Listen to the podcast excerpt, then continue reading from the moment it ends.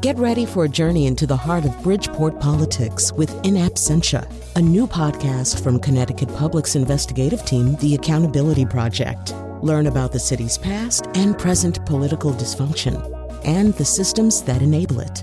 Tune in wherever you get your podcasts. Funding provided by Gregory Melville and Susan Fox and Kathleen Bromage. Let's go. Ready? From the top.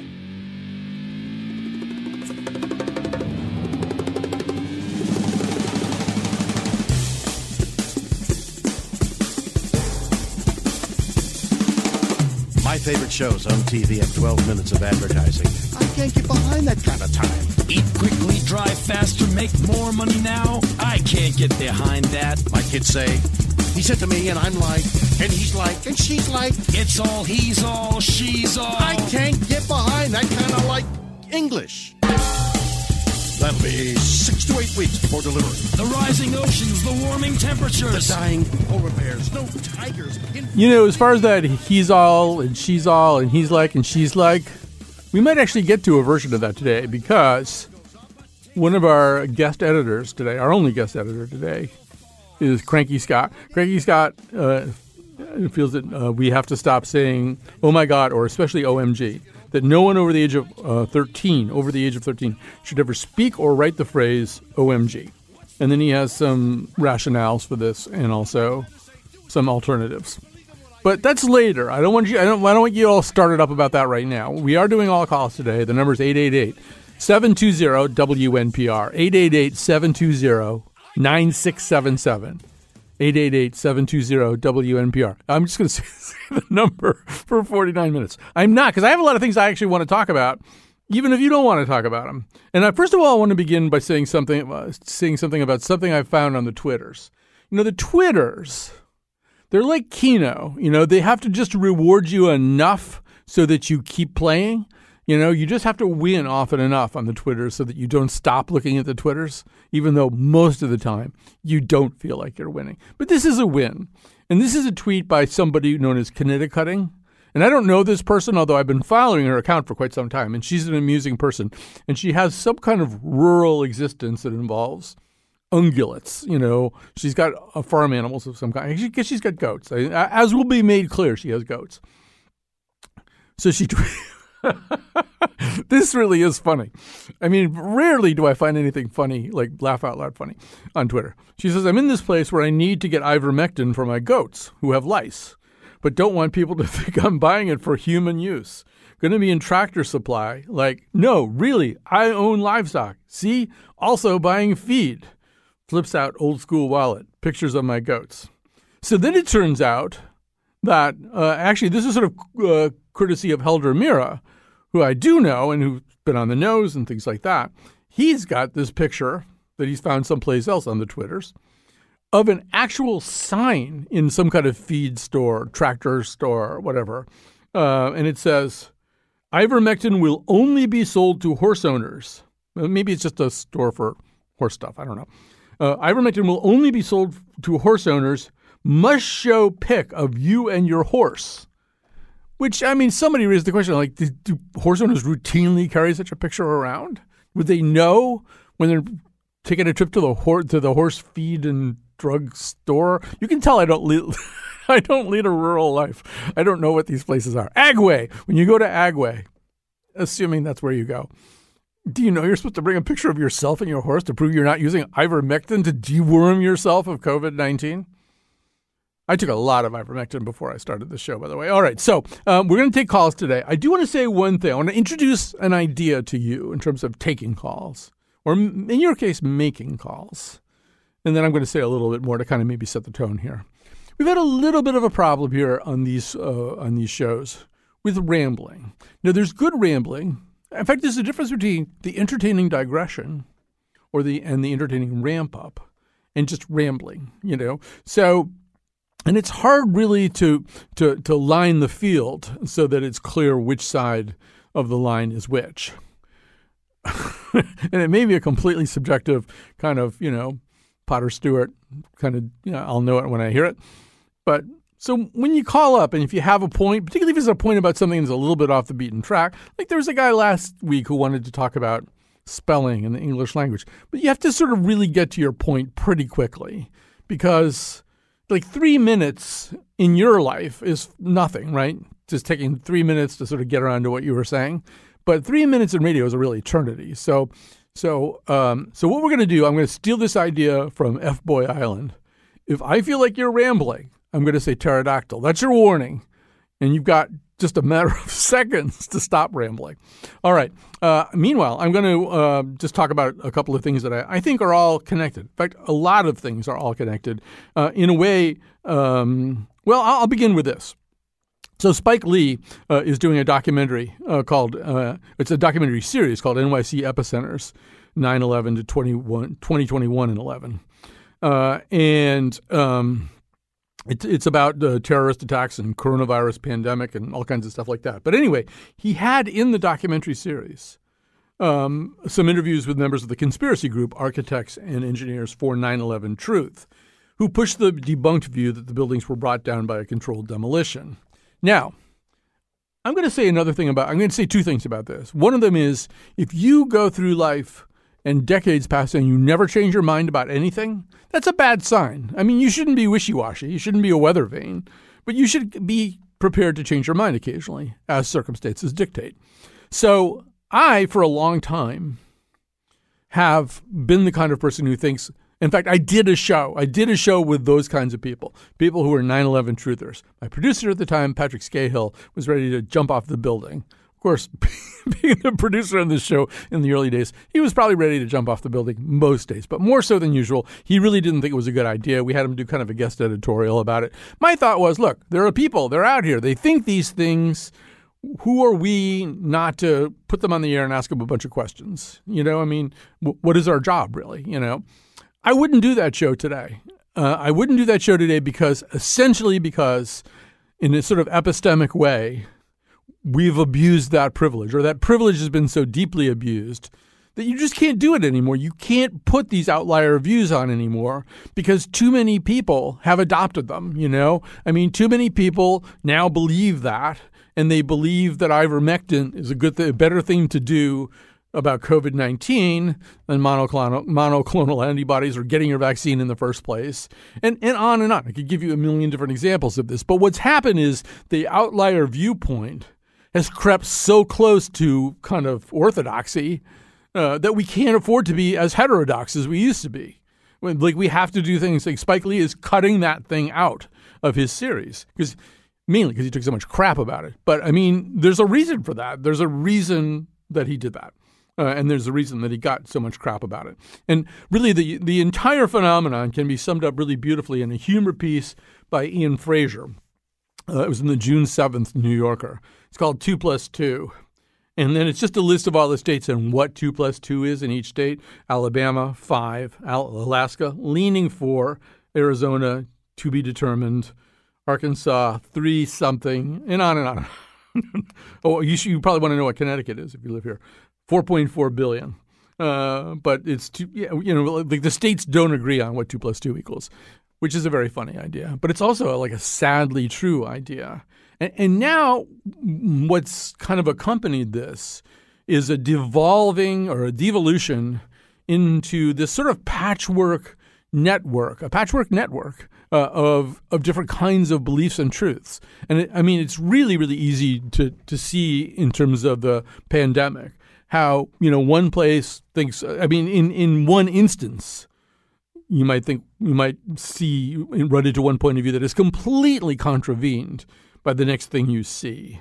Um, and in just a second, I am going to um, I'm going to run through a whole bunch of these for you. But since there are some calls coming in, and since some of them look interesting, uh, I think we'll take a few of them, uh, and then I'll come back to that. All right, here is Neil in Danbury. Hi, Neil. Hi, Colin. Hey, uh, I was calling, you know, about the ivermectin. Yeah. I was just talking to Jonathan about that. You know, that's an active ingredient in a lot of the pills that you give your dog for for uh, heartworm. So no wonder your dog never gets COVID. There you go. I would just watch Jonathan because he gives his dog heartworm, Heartgard too.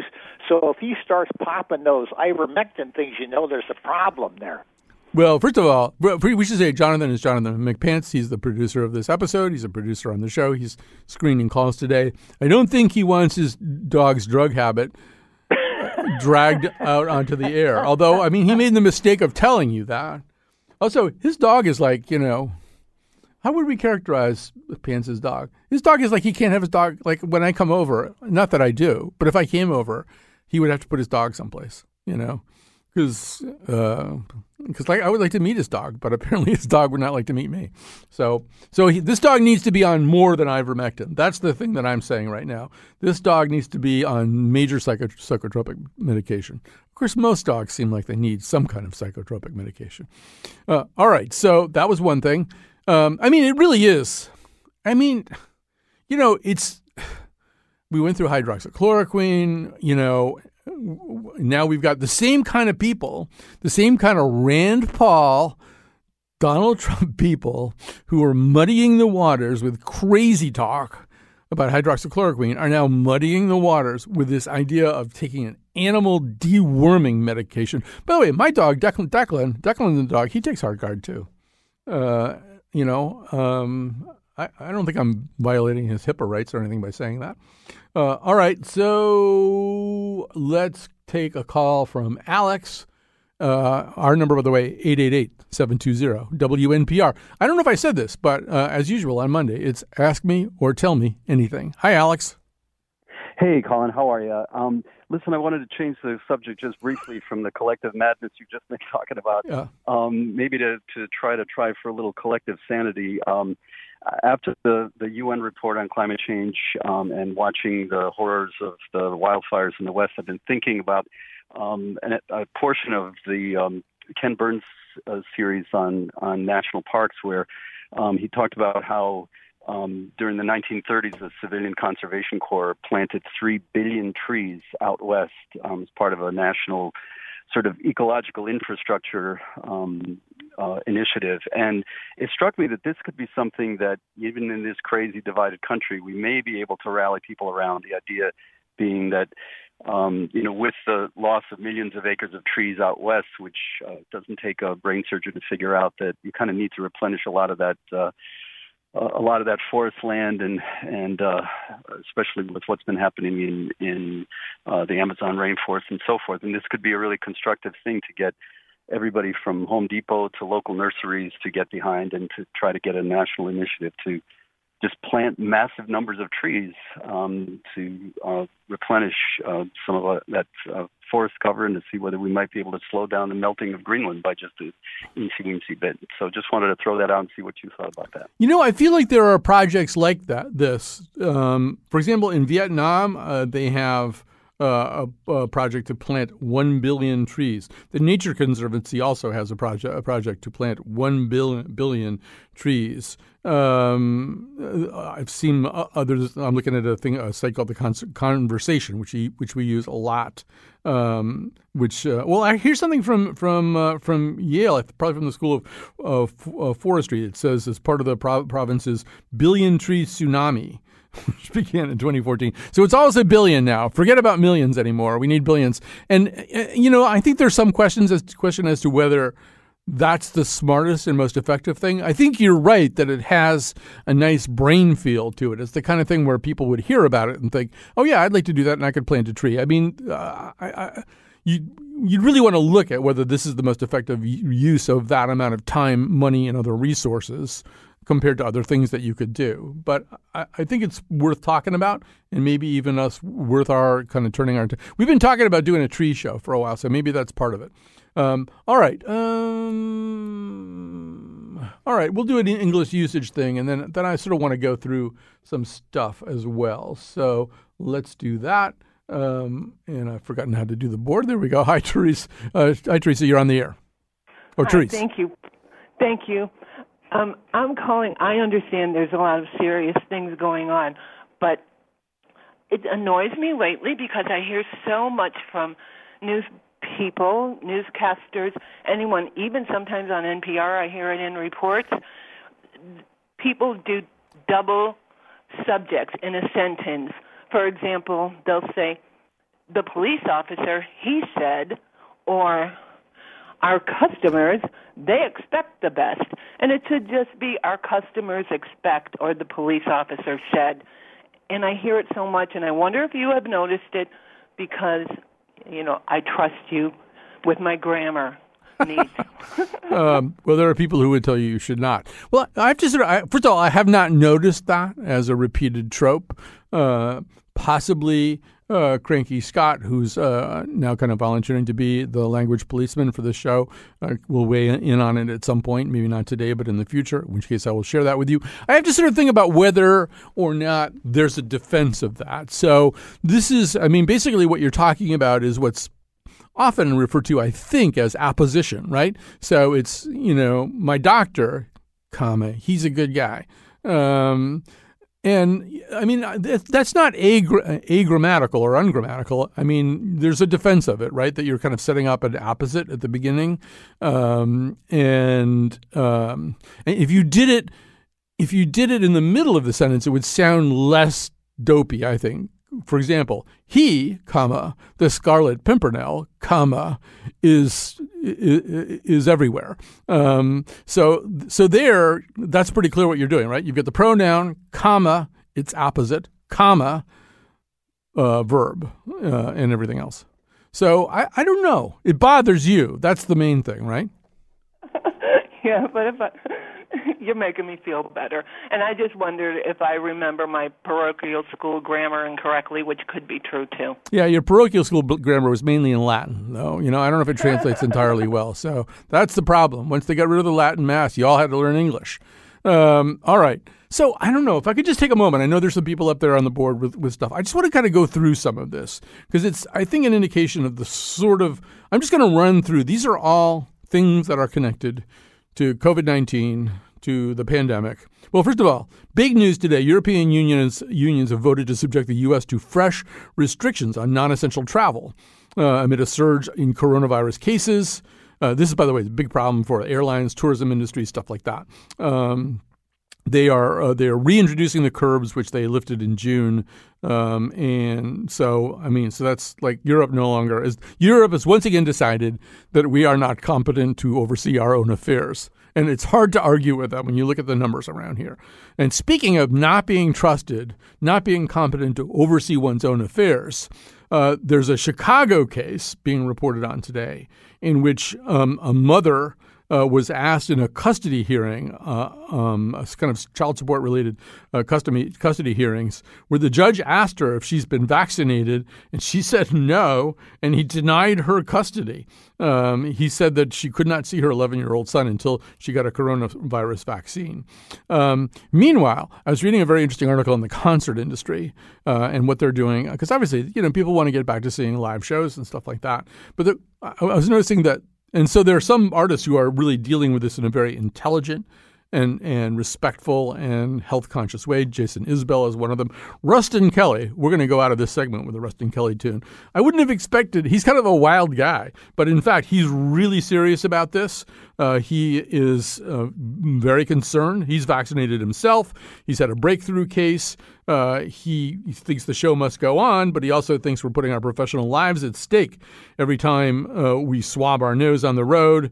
Uh, and, and he's mad at audience members who won't get vaccinated. Uh, meanwhile, Van Morris, Morrison, and I love Van Morrison. I, I love his music so much. I mean, really certainly among the 20 you know artists of his type that uh, top uh, for the top of my list. And I, I, relish so many of his songs and not even the ones that everybody knows but some of the more obscure ones. But he's such a jerk. He's like he's like Jonathan McNicol's dog. He's like at that level of being a jerk. Um, and um, so so, I mean, his latest thing, he's been sort of a COVID, I don't know if he's exactly a COVID denier, but he's been, he's been a COVID restrictions opponent uh, all along. He's, he's sort of been kind of in the, you know, he's like the Rand Paul of music or something in the UK. And then uh, he is now publicly publicly opposing vaccine requirements for concert members, but uh, concert uh, attenders, and that's going to be a thing. You're going to see more and more of that that in some cases you got to prove that you're vaccinated. In other cases, you got to prove that you're vaccinated or take a COVID test on the spot. But I think that second thing is going to fall away in favor of the vaccination proof. Uh, and of course, the other person who's doing this uh, is Eric Clapton, who has said he will cancel shows at any value, at any venue that requires proof of vaccination. But meanwhile, most of the rest of the musical firmament, the kinds of people who are wanting to tour, who are on tour, are are really urging people to get vaccinated, saying they don't want to do shows if the audience is not vaccinated, moving all of their shows to outdoor shows. I've been taking this very seriously. All right, we'll keep moving. Uh, Andy Murray, uh, the tennis player uh, at the U.S. Open, uh, is um, saying that saying that he is vaccinated, um, and but a lot of the people aren't. And in fact, at the U.S. Open, the um, players do not have to get vaccinated. They do not have to prove that they've been vaccinated, but um, the people who want to watch it do. um, they have to be able to show that they have had at least one shot which I think is fine. I think that's a fine requirement. It's sort of weird that the players don't have to do that. Like, why wouldn't the players have to do that? Uh, okay, keep going. 88 year old professor at the University of Georgia um, declared his retirement in the middle of teaching a class because a student re- refused to wear her mask properly. She kept sort of unveiling her nose, which is actually the most dangerous part of you, COVID 19 wise. Um, so, this guy, Professor Irwin Bernstein, he retired on the spot. Uh, he's got some underlying conditions. He's 88 years old, first of all, but he's got some under, under other underlying conditions. And he just decided, he told everybody from the beginning that he was going to be strict about this. The University of Georgia does not require that face masks be worn inside campus facilities, but he does. And she wouldn't do it, so he retired. Good for him, I say. This is a really sad one. Daniel Wilkinson, a 46 year old man who served two deployments in Afghanistan, died of gallstone pancreatitis, a treatable illness, after waiting for hours, uh, waiting for hours for an ICU bed.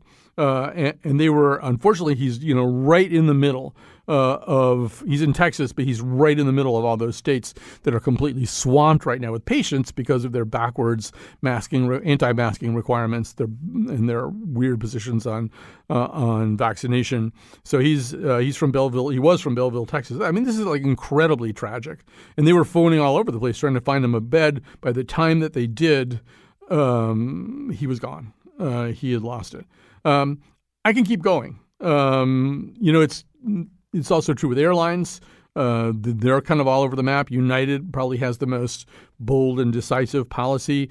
Uh, they say if employees aren't vaccinated by October 25th, um, they will not be welcome to work at United.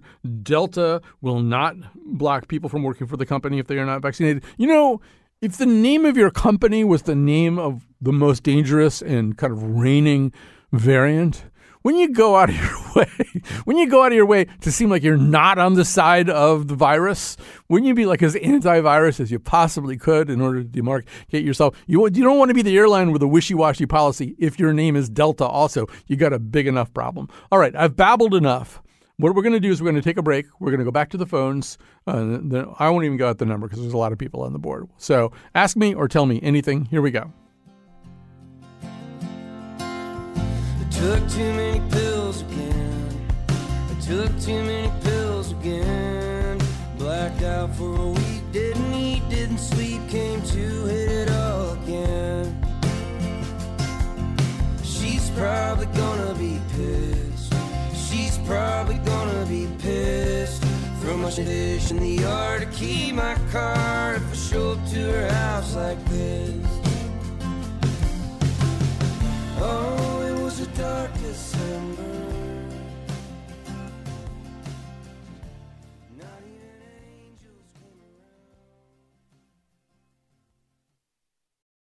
Support for this podcast comes from Hartford Healthcare.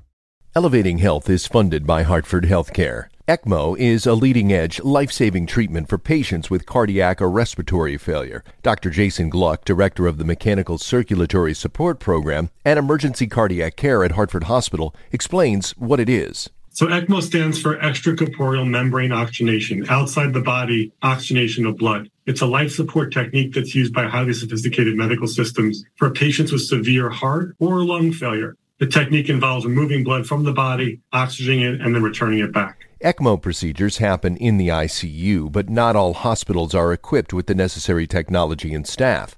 Dr. Gluck describes Hartford Hospital's ECMO Go team. So ECMO is considered when treatments have failed. And in our center, with a special ECMO on the go team, we'll actually take that technology to their hospital and help them out there if they need to to stabilize the patient and then bring them back to Hartford for recovery. For more information, go to ctpublic.org slash elevating health. Okay, we are back. I had a momentary hesitation about what should I say here. We're back. Uh, we got a lot of calls on the line. Uh, I am going to take a few of them, uh, maybe all of them. That would be really good.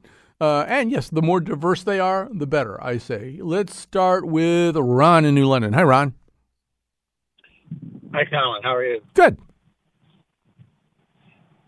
So I'm calling about, um, I don't know if you're familiar with David Leonhardt, who yes. the uh, electronic version of the New York Times, that he writes a column every morning called The Morning. Mm-hmm. And this, this morning, his lead topic is calling a question as to whether uh, the COVID vaccines effectiveness are actually waning. And he really questions whether there should be any booster shots at all. And I'm concerned and upset about this because uh, what he's saying is not based on any data, and he's ignoring uh, the data of Israel that demonstrates that the people that have received booster shots are five to ten times less likely to develop a breakthrough infection. The problem is he's the New York Times and he's putting this out right on right you know with his first thing and he's trying to lead people away from the idea of of, of getting a booster booster shot, um, which you know he has no basis for really saying that, just rumor. Right. Well, I mean, I don't know. I haven't really had a chance to fly spec that column, but he does actually deal with the Israeli study and points out uh, what he thinks may be a, a, comparison flaw in it. Leonhardt's a pretty good uh, columnist and a guy who kind of comes out of the world of data. And what I would say about this, and this is once again, I mean, we should have you know, Angie Rasmussen on here, or some of the people we used to have when we would do a lot of scientific COVID coverage on this show. But I mean, I, I, think there's sort of uh, also multiple questions that are worth asking. What it what appears to be the case, the way that I understand it anyway, uh, is that the Delta variant uh, is although although it's the Delta variant is you should pardon the expression dealt with pretty uh, effectively by the vaccine. It's dealt with effectively in the sense that if you're vaccinated and you're exposed to it uh, and and you actually have a, a, a present infection uh, with of it, you are very very le- uh, much less likely to become seriously ill or to die. But I mean, it still leaves a whole bunch of other questions. And it, the, the reality is that there isn't enough data. Zeynep Tufekci, who also writes in the New York Times, has a whole piece about this this weekend about like, where's all the data that we need to make these decisions? And, and you know, we're kind of stamping our foot and demanding to have it, and it's all happening in real time. And you can't necessarily expect the medical establishment to figure out a, a brand new disease while it's actually unfolding. It's like trying to build a bridge while you're trying to walk over it. But I mean, I, I think the the to me the bigger question is not the one necessarily that Leonhardt's ex, uh, exploring, but the question of if you're vaccinated and you actually get uh, uh, uh, an infection. And I want to bracket that and say there's actually kind of a conversation going on within the medical and scientific community about what's an infection. In other words, if you have COVID, uh, if you have, excuse me, SARS-CoV-2 uh, present in your in your nose enough so that a swab test shows you as being uh, SARS-CoV-2 positive, are you necessarily infected particularly if you're manifesting absolutely no symptoms whatsoever. You got no symptoms. Um, now, there are some people in the scientific establishment who would say, yes, that's an infection. The virus is in your nose. It's capable of replicating. Because you're vaccinated, it can't get anywhere else. It's stuck there in the waiting room of your nose, and, and it's it's really not going to make you sick. You're lucky enough to have a good response to the vaccination. Uh, it can't get to where it can really cause trouble. And there are other people who would say, you know, really, in some cases, what you're looking at is viral fragment, fragments, uh, and, and, it's possible to have a positive PCR test with you know really very little vi- virus present there could you truly be called infected in that circumstance? And I think we don't know the answer to that until we know the answer to that, and until we know the answer uh, about whether or not or how likely you are to spread the virus. If you look at Provincetown, it, even though their contact tracing was kind of weak and stuff, it looks as though you could be vaccinated, you could be protected by the vaccine, so that when you get a COVID uh, SARS-CoV-2 infection uh, in your nasal passages, you don't get sick but you might be capable of making someone else sick, particularly if that person's immune system wasn't as good, if their response to their own vaccine wasn't as good, or they didn't get vaccinated, or they're immunosuppressed. And until we know the answer to that question, you know, I think thinking about booster shots is not a terrible idea. And probably having, I mean, it, the, the real question is, are we going to get booster shots at the expense of the rest of the world, which is vaccinated at so much lower rate, particularly parts of what used to be called the third world, uh, vaccinated at such a low rate? Now, it does appear as we ramp up here that we are capable of making a lot of vaccine, a lot of vaccine, maybe enough to cover the booster shot concept, plus get a lot of it out to the rest of the world. But that's just like a separate kind of moral question. In terms of the booster thing, I you know I, I my thought would be to err on the side of doing it. If we can do it without depriving the rest of the world of vaccine that it needs, um, rather than to not do it. There's certainly no harm in doing it other than depriving the rest of the world of vaccine. And there might be some good accomplished by it too. All right, we're going to stay as diverse as we can. We're going to go to David in Middletown. Okay, David, no spoilers, no spoilers. Oh, but well, well you can't. You, well, you can't. Yeah, you. Well, yes, you. Yes, you can because you, you're you want to complain about the ending of the HBO series White well, there's Lotus. A, there's a there's a lot. There's like, for instance, we don't know how much cash Belinda got from Tanya. the, the, the fact that you would be the fact that you would be concerned about that is very amusing. Well, that, that's not a spoiler though. Like everything else I want to talk about. You, you don't even know whether Belinda she put the cash the envelope in a drawer and just closed the drawer because she wasn't. Right. I, we, we never even saw her. She, she, could have been picked up by the next person who came on duty right. at, the, at that desk. I actually can say something about the ending of White Lotus. Well, the wrong person was in the box. Right.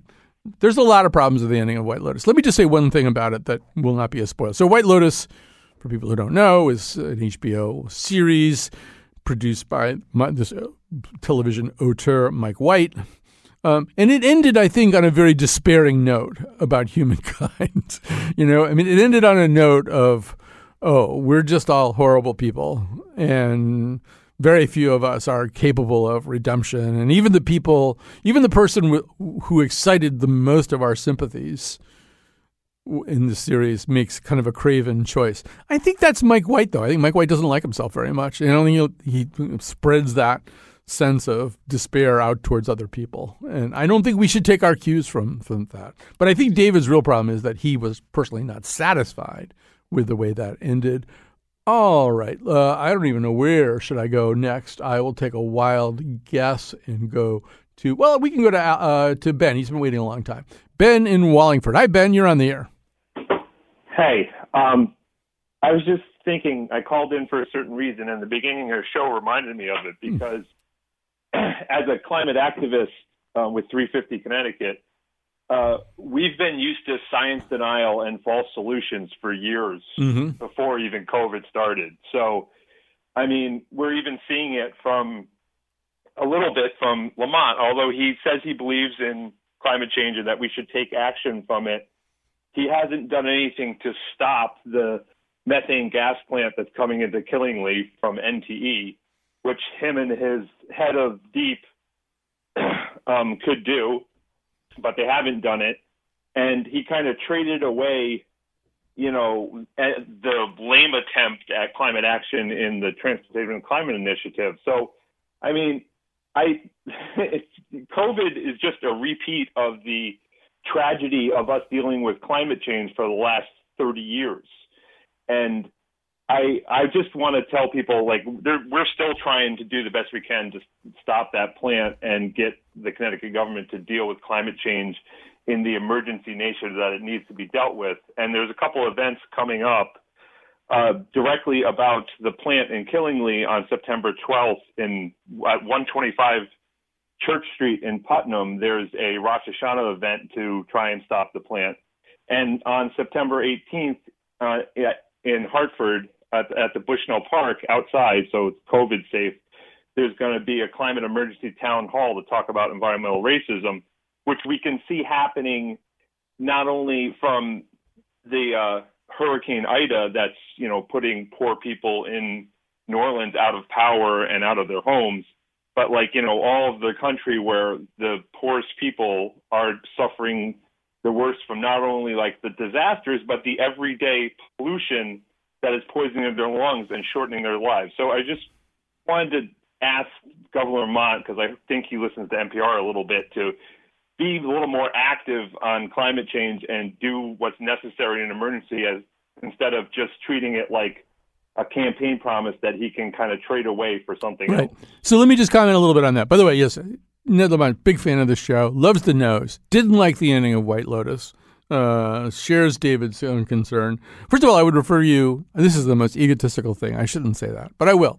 I would refer you to the column I wrote this past weekend for Hearst Newspapers. It's called Are There Any Grown Ups Left in America? And it also makes the same connection, same connection that Ben is making here, which is that, you know, people don't want to deal effectively with COVID. They don't want to wear masks. They don't want to get shots and they're not grown up enough to do it for the sake uh, of a, a larger community. And they're in, to whatever degree they feel inconvenienced by something, uh, their likelihood of doing it goes drastically down. And that's the same thing with climate change, which has been, I mean, I've been watching this happen since the 90s. That to whatever degree it means that you can't have a car that gets 29 blocks to the gallon, you know, or whatever the hell else it is you want to do, or chill your house with air conditioning to 62 degrees uh, so that you, you know, can't thaw meat in your kitchen or whatever it is that people want to do, then there's no such thing as climate change because I don't want to have to deal with what I would have to deal with. I don't want, wouldn't have to, don't want to have to change my lifestyle and my demands because it's just too inconvenient. I, I don't want to do it. So there's no such thing as climate change. That is the way it works these days uh, and, and and it is a problem. Um, now, in terms of leadership on this, I, I don't know. It would be interesting to sort of do a kind of a survey of governors and see how many of them have been effective on this. My guess is. First of all, I'm tired of patchwork solutions. This is the same problem we have with COVID. With here in Connecticut, we have different COVID policies from town to town. Uh, not just for schools, but for you know wearing masks indoors and stuff like that. We've got 169 towns in this tiny little space, and they have different COVID policies. But the truth is, we can't do these things state by state because ultimately what you wind up with is 50 gas stations that are trying to compete with one another by cutting things to the bone, which is the way America works these days, right? You know, Florida or whoever it is, they say, look, We'll cut our taxes. We'll do kind of a race to the bottom in terms of services and stuff like that. We'll be a less expensive place to live than Connecticut. We won't necessarily be a well run state or a well governed state. But, and so, I mean, I think we do need national policies. You know, I, I don't think we expect France to do this on a regionalized basis. I don't think we expect um, China to do this on a regionalized basis. I think all of the countries have to have their own national policies that everybody follows that people can't weasel out of because they live in some province. You know, so um, so it would be. I'm not doing this to take Ned Lamont off the hook, but I don't think governors are going to fix this problem. I, I, mean, oddly enough, a lot of the leadership on climate change in this country has come from mayors. You know, mayors, for some reason or other, maybe because they can see the water creeping up onto their sidewalks. Uh, but uh, mayors have been more effective. I mean, I look at New Haven. New Haven has better climate policies under DeStefano and, and now under Elicker than the rest of the state does. All right, so uh, let's take a break. We need to take a break. Uh, it's Ask or Tell Me Anything, 888 720 WNPR, 888 720 9677. You can ask or tell me anything. We might talk about Cranky Scott's point of view that we shouldn't say OMG anymore. I'll get right back to you. It's just a standard form, tomorrow without fail. Pleased to meet you, thanks a lot. Your check is in the mail. Marooned, marooned, marooned in a blizzard of lies. Marooned, marooned, marooned in a blizzard of lies. Where has the time gone? It's uh, the show is like you know we just only have a little bit of time left. I don't know what happened. 888 720 WNPR. That's the number. Ask or tell me anything. 888 720 9677. We've got calls on the board right now. We're going to go to Kyle in Preston, who has something complicated he wants to bring up. Hi, Kyle. Hi, Colin. How you doing today? Oh, I'm okay. Oh, that's good to hear. Same as here. Um, so that's something that came up in my sustainable energies class that I never hear about in media. It's talking about like the mechanical changes that we do that actually contribute to climate change, and I appreciate the segue from the last caller. Mm-hmm. Um, going back to things like have, building roadways, like when you do the math of it, we have a tremendous amount of roadway infrastructure in this company country, and I'm all about building new roads and keeping them nice, but I feel like we're not really putting enough into the ones that we have. That's a sideline. Sorry to ramble. Um, No, it's okay. trying trying to be succinct, but ended up doing some math last year, two years ago, and um, we have enough roadway that we could have paved over the entirety of the state of Texas and then some, because my figures only factored in main state roads and um, town roads. So that's one of those things that I'm looking at where it's like they absorb a lot of heat during the day and then maintain it into the night. Not to mention that when it snows in the winter, the first thing we got to do is melt all of this natural coolant off of the road so Right. that we can drive on it again. Here's where here's where I come down on this. you're talking about. Yeah, here's where I come down on this. I mean, I think one of the problems here, and this is true whether you look at Biden's infrastructure bill or Malloy, uh, you know, had a massive transportation, a multi-pronged transportation initiative. Ultimately, you have to pick a winner. You have to pick a strategy. You can't just try to fix everything, fix up the roads and the bridges, and do a little bit of stuff with rail and a little bit of stuff with this and a little bit of stuff like that. Ultimately, I mean, you you can't let your infrastructure crumble either. I get that, uh, but ultimately, you have to say, look we have a goal, and the goal is to get people more and more out of their cars and into some less carbon punitive form of transportation, probably rail or really good buses. Um, and you know, and here's how we're going to do it. We're going to make gas more expensive.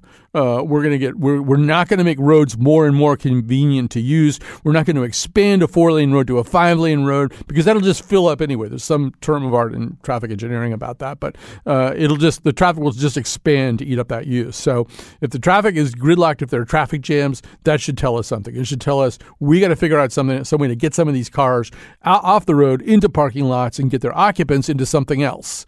Because first of all, you know, we're causing even more pollution by having cars sitting, emitting fumes, uh, burning fuel, and not even going anywhere because they're stuck in traffic jams. Uh, and also, it, it just ultimately we need to get out of that whole mindset of these, you know, single-use vehicles. But to do that, you have to have a policy. You have to make a decision that we're not going to be in love with roads. We're not going to design an environment, a living environment that looks like it was made primarily to make a car happy. That's that's the way th- you know. If you drive down Route 44, Route 44 is set up not for people; it's set up for cars. It's for so cars will have a place where they can go and park. They have lots of curb cuts where they get off the road. They can park. Uh, it's you know, the, it's not for people walking around, you know, or people riding bikes or anything like that. Uh, and we need to stop doing that. Uh, all right, so ah, well, I say I like diverse questions. Oh boy, this is putting me on the spot. Here's Maria from Middletown. Hi, Maria. Hey, Colin. So, my husband and I are addicted to this Isabella Stewart Gardner theft thing. We've watched Is This a Robbery twice. We watched ancillary things, documentaries. We went to the museum recently, and we're just possessed by what happened and why even did it happen? It seems like such an impossible thing. Why? And I'm wondering, because you're so smart, do you have any thoughts, any theories about where these paintings landed and whether we'll ever see them again? No, I mean I watched the documentary on uh, Netflix uh, by the Barnicle brothers, uh, which I thought was terrific, uh, and I also listened. I don't know. It was. I always get BUR and GBH mixed up, but one of the Boston radio stations did a tremendous podcast about that. Did you listen to that podcast? It's really yes, good. Yeah. okay. on a long drive. Yeah, it's really good. Um, and uh, actually, the woman who produced it, I believe, is the wife of Anthony Brooks, who you hear a lot on these stations.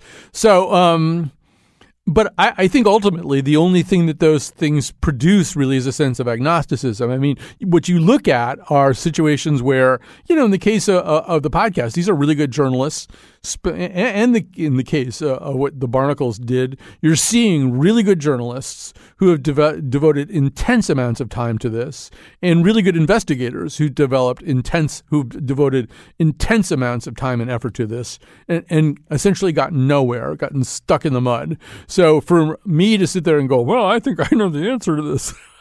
uh, I, know enough not to do that. Um, and I know enough to think we will probably never see those paintings in our lifetimes. And, and maybe wherever they are, you know, the, the possibility that they will be disgorged seems very, very unlikely. I mean, my guess is, guess is that they are in principalities that are not responsive to requests from American law enforcement. Like, I don't think they're sitting in a, you know, in a storage unit in Idaho or something. I think they're like in Dubai or something. I think there's some place where people where we can't go look for them anyway. But uh, that's just even that's a wild guess. It is Marie. There's something nice about a mystery like that that we can't solve, you know. And, and it's nice, nice that there's a mystery like this about something as as what as as rich as really gr- great art. Um, you know, I mean, so many so many things are I don't know so many things are, are can be boiled down to something much more simple. I think I like the fact that we don't know the answer. What do you think happened wow. to them? Well, I I don't know. Like you say, it's impossible. But I I appreciate your positive approach to it. That it's actually not such a bad thing to have mystery. well, like when you watch the thing on Netflix, you know, you're looking at that Vermeer. You know, you're you're looking at these paintings, and there's a sense, even though we don't have them, there's a sense of how wonderful and precious art is, and it kind of makes you want. Yeah. Like I was watching it in the middle of the pandemic, and I was thinking, oh, I really feel like going to the Wadsworth Atheneum or the you know Yale Art Gallery and right now and looking at paintings because paintings are great and they're not all stolen. Most of them are not stolen. So, so maybe it's a good thing, yeah, that we care about them. You know, it was kind of funny when yeah. we went to the uh, museum in Boston. We were embarrassed to let the guards in any given room where something bad happened know that that's why we were there. we were like, um, please don't judge us, but is this where the yeah. I, I, my guess is that 75% of the people who go through there these days have that at least a little bit on their minds. And I think the guards are very accustomed to being asked those questions. Yeah, she was very nice. Right. Well, great question, Maria. I would look into uh, Jonathan McNicol's dog. Uh, if that dog should be questioned, uh, because he has he's been associated with a number of major American disasters uh, and I wouldn't be surprised if the theft of the Gardner paintings was one of them, was yet another one of them. All right, here's Chris from Wethersfield, uh, a very reliable caller to the show. Hi, Chris, you're on the air. Hi, uh, be quick here. To me, heard this I think from one of your shows. Your eyes see things, your brain connects the dots. What I see is politics has become team sports True. What I know is democracy, government should be have integrity that puts citizens first. Yet, what do I see? Capitalism that's linked with economy, that's linked with wealth maximizers, with no constraints on wealth maximizers. And that's why we don't have benefits to all. Well, I and it you distresses me, and I don't have all the answers, but I know we have good people that can think and get back to, you know, the integrity of putting citizens first and linking it to however capitalism uh, that's associated with our country. Right. Well, I, I think, first of all, great call to end the show on. First of all, thanks, Chris, for that. And yes, I mean, I think unfortunately, the two party system in this country, which is the part system we have, and we are not likely to have a meaningful other kind of system without amending the Constitution. Um, it, it, it, it doesn't lean towards, for some reason or other, the reallocation of power and resources. Um, although, I mean, the consistently strong candidacy in the last two cycles of Bernie Sanders is a suggestion that people want a reallocation of power and resources. It could even be argued that Trump, in his rhetoric in 2016, was appeared to be arguing for a reallocation of power and resources, and some people believed him, and most of us thought that's not what he wants. He doesn't want that. He's got no friends who aren't rich, and uh, but anyway, um, ultimately, that's what a lot of people crave. You know that uh, the, there's too much concentration of wealth, uh, too little. Uh, too few resources trickling down, to use a corrupted phrase, uh, to to the rest uh, uh, of our citizenry. And you know there will be a day of reckoning. I don't know whether it'll be in a year or two, or ten years, or twenty years. Might not be in my lifetime, uh, but it's something we should think about all the time. Uh, I would like to close by saying that McNicol's dog is named Max. So if you're with the FBI and you want to know where those paintings are, I would, if I, I would, maybe even subpoena. I, I think you should question him under oath, Max. Max McNichol is his name, I guess. Uh, there's a dog who has a story to tell.